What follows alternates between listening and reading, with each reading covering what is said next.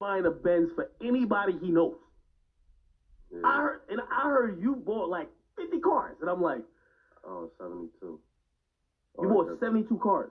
Count like from from then to now, yeah, 72. Shit, damn, that almost everybody.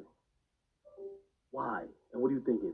I mean, at that time, bro, like I said, like um, I just wanted everybody to be happy, bro. Like I felt like in order, in order for me to still be uh,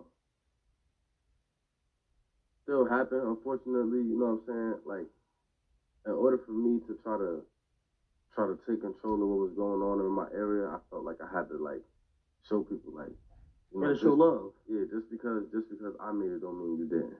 He bought so and so a car. Why do I have a car? I'm like, God, damn, what's the pressure like on you? And are you buying these cars like straight up? No Um, way, right? Like you probably luxury cars. Yeah. You gotta keep up with it. Insurance. That's why I ain't, I ain't doing that. I had my personal collection. I probably had like uh to myself. I had like probably thirty of them. 30 cars. Yeah, How?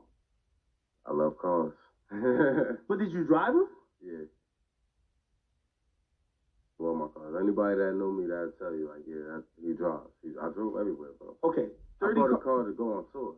Like when I knew I was going on tour, my first tour, I was like, all right, we're gonna buy this G ride real quick. We're gonna drive this shit the whole tour.